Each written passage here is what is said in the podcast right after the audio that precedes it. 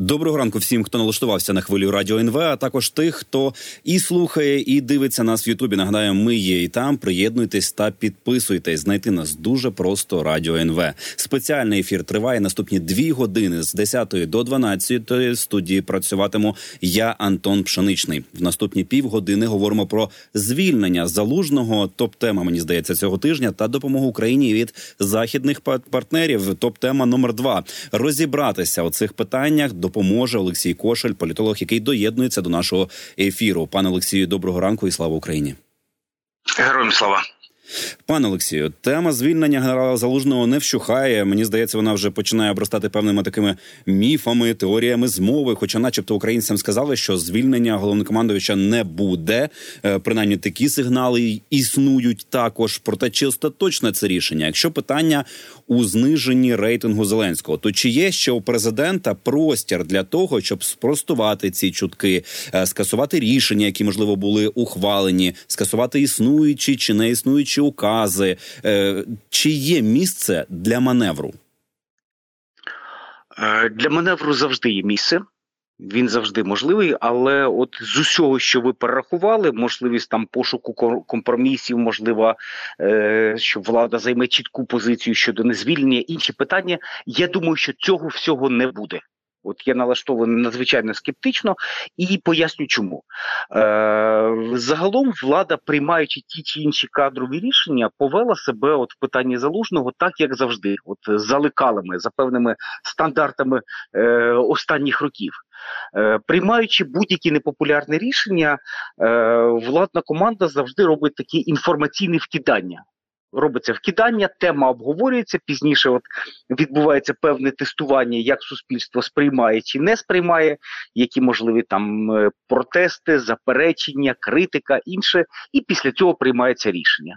В мене складається враження, що такі інформаційні вкидання вже було зроблено, причому неодноразово з різних сторін, і зараз от відбувається певне тестування рішення. Але е, загалом у кадровій політиці влади е, є досить багато проблем, величезні проблеми. І ми можемо наводити величезну кількість прикладів, але от зверніть увагу, там е, по лінії української дипломатії. Пригадуємо історію, коли впродовж е, кількох років не призначався посол України в Китаї. Зараз у нас вільна вакансія посол України в Великобританії, посол України в Нідерландах. Я наголошую лише на ключових наших союзниках. В Чехії продовжується проблема. До сьогодні посол в Угорщині не призначений там через бюрократичні процедури, е, тягнеться прийняття рішень. І логічно пояснити це неможливо. Точно так само, якщо ми зараз пройдемось е, по керівниках обласних військових адміністрацій, ми не знайдемо логічного пояснення, чому майже рік не призначається керівник Хмельницької військової адміністрації обласної, я маю на увазі. Ну очевидно, пояснення може бути лише одне: що виконувачем обов'язки простіше керувати в ручному режимі, точно так само, як е, там вільна вакансія міністра е, культури та інформаційної політики. А з напрямком інформаційної політики в нас насправді є достатньо серйозні проблеми.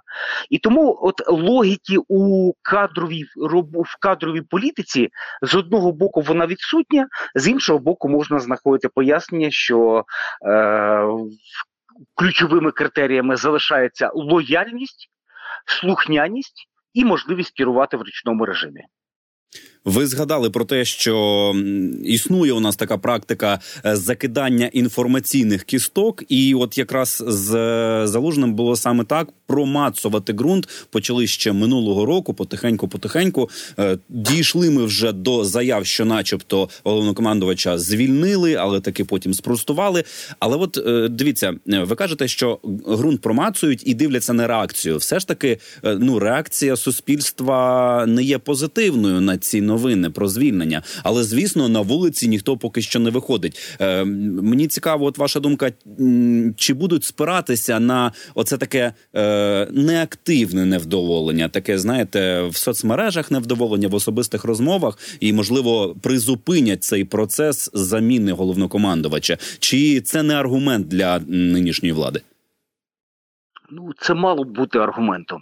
Мало би бути аргументом, тому що в умовах війни все таки має бути надзвичайно авторитетна людина. Яка буде керувати збройними силами, тому що це питання не лише е, того, наскільки довіряють головнокомандувачу е, рядові офіцери, це питання довіри і до мобілізації, і загалом ставлення до війни. Це надзвичайно серйозні речі, з ними не можна жартувати, і тому е, приймаючи кадрові рішення, потрібно виходити з того, чи є в нас замінник залужному, чи є наскільки популярна людина, якій би довіряли, які би довіряли військові і цивільні. Поки що е, такої людини насправді немає. Е, І тому я думаю, що влада мала б опиратись саме на ці речі, виходити саме з таких критеріїв. Але е, попри все, якщо простежити кадрову політику за останні роки, то я не відкрию новини, якщо скажу про те, що, попри все, в нас критерій лояльності був один з ключових. Тобто, це критерій лояльності, критерій. Ну, от е, такої командної гри, тобто, е, попри все, найближче оточення президента це люди, які з ним прийшли в політику. Я думаю, що зараз нічого не зміниться. От, до речі, ви згадали про те, що е, має бути заміна, яка от е, ну це абсолютно готова людина, яка прийде, стане на цю посаду, і вона буде користуватися авторитетом, буде ухвалювати рішення. Тобто е, ця заміна буде гідна. От е, ширяться чутки про те, що заміну шукали.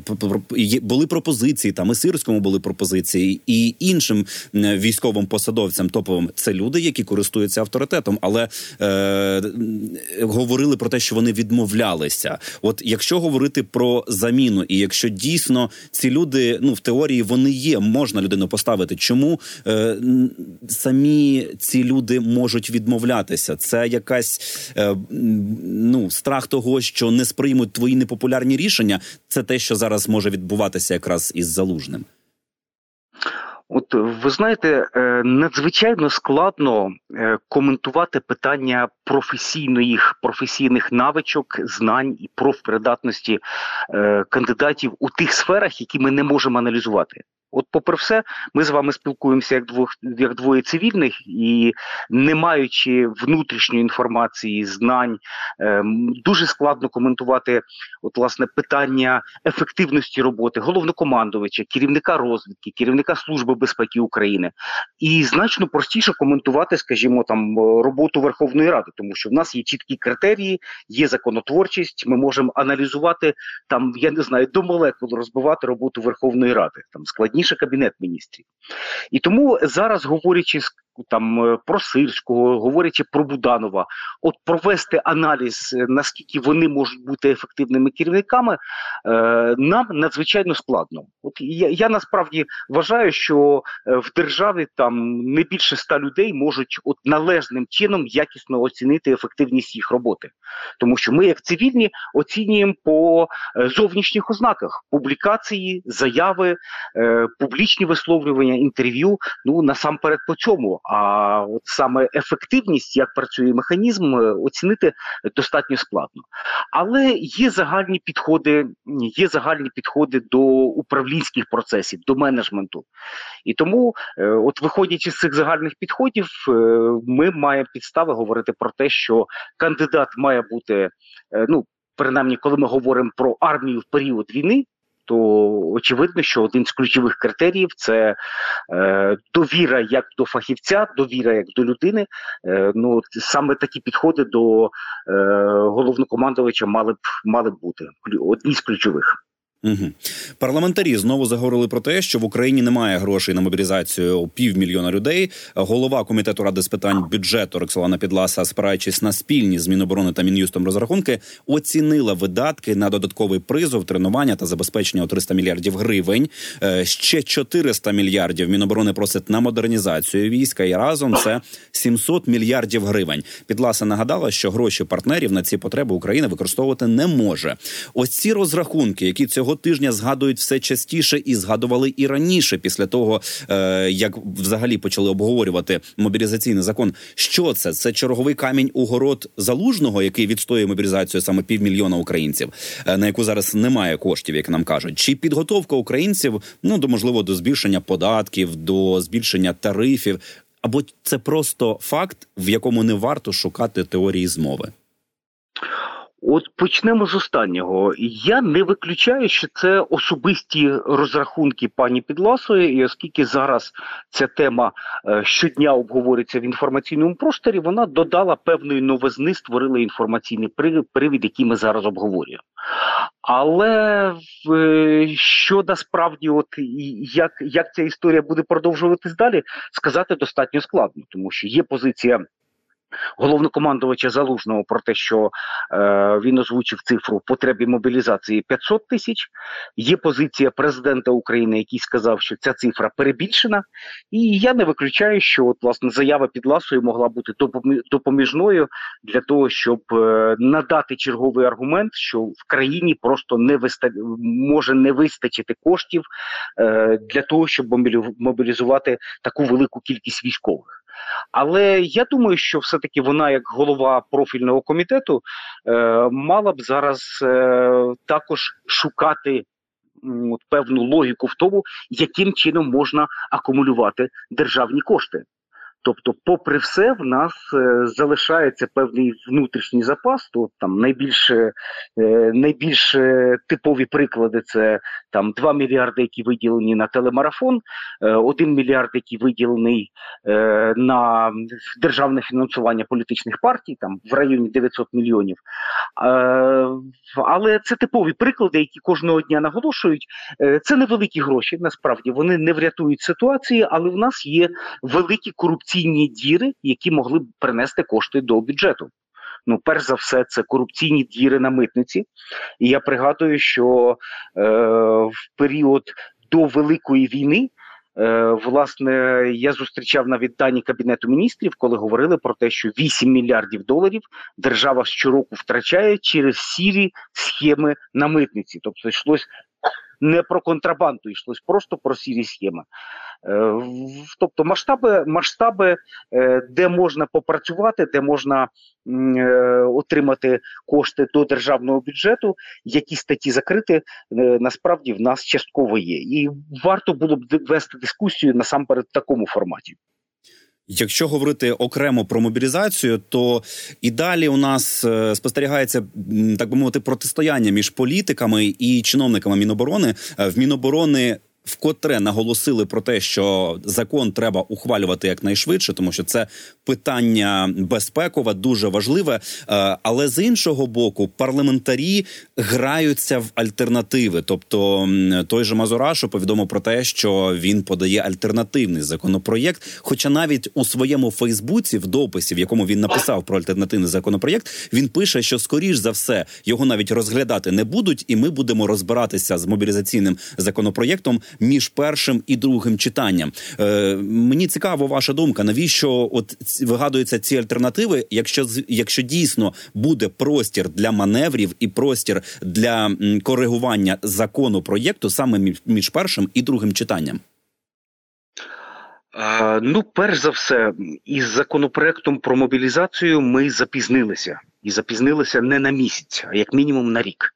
Тобто цей законопроект мав би бути розроблений, прийнятий ще в 22-му році, коли було зрозуміло, що війна затягується на невизначений час, і проблем пов'язаних з мобілізацією є достатньо багато. Тобто, це провина ну, влади влади загалом в тому, що це рішення не було прийнято. Друге, щодо авторства законопроекту і так званих альтернативних законопроектів, е, законопроект про мобілізацію надзвичайно складний надзвичайно складний. Це зміни до 12 інших законів, це регулювання надзвичайно складних механізмів. І тому, коли розробляє кабінет міністрів е, цей законопроект, ми чудово розуміємо, що саме в уряді є найкращі фахівці, які розуміють, яким чином можна вносити зміни. Тобто над законопроектом працюють і Міністерство оборони, і МВС, і Служба безпеки України, і Міністерство фінансів, і ніхто із народних депутатів не має такого багажу для того, щоб розробити якісний законопроект. Тут йдеться не про точкові зміни. Тут йдеться не про е, коми крапки, не про деталі, йдеться загалом про перевантаження системи. І тому, на моє глибоке переконання, якщо окремий депутат реєструє такий законопроект, це, м'яко кажучи, безвідповідально. Тобто, ну можуть бути винятки, звичайно, коли, скажімо, е, депутат є там е, почесним керівником великого аналітичного центру, великої мозкової машини, яка б могла б розробити альтернативу. Але як правило, як правило, отакі альтернативні законопроекти вони пишуться на швидкоруч помічниками депутатів, можливо, з залученням кількох кількох експертів і юристів. Е, Навряд чи там проводяться і фокус групи, і окремі дослідження, навряд чи є доступ до реальної інформації, і тому е, реєструвати альтернативні законопроекти, коли йдеться про е, Такі важливі законопроекти, як мобілізація, це просто безвідповідально. Для чого це робиться? Це можливість привернути до себе увагу. От іншого логічного пояснення я не я не бачу. І тому сьогодні в ефірі ми згадуємо прізвище депутата Мазурашу, який зареєстрував альтернативний законопроект. Його прізвище буде лунати сотні років.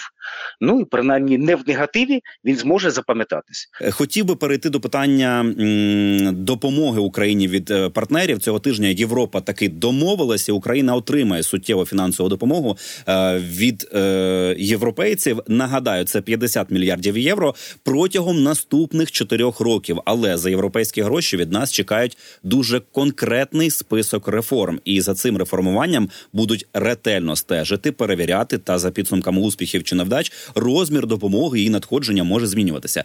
Е, Пане Олексій, чи зможемо забезпечити ці реформи протягом наступних чотирьох років? Там такий солідний список. Зможемо, звичайно, зможемо, але в реаліях це буде виглядати дещо дещо по-іншому, і поки що українська влада демонструє, що вона безвідповідально ставиться до власне пропозицій, вимог, прохань з боку наших е, західних союзників.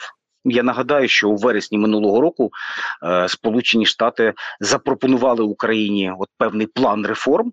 І це була позиція не лише Сполучених Штатів, але також і міжнародних фінансових організацій і наших партнерів у Євросоюзі. Це був певний план реформи, прив'язаний до чітких рамок. Там було е, періоди по три місяці визначені, і поки що до сьогодні е, українська влада робить вигляд, що нічого страшного не сталося. Е, Ми не розуміємо, що це за документ, і по багатьох по багатьох питаннях, багатьох напрямках е, ми просто забули про існування цього документу.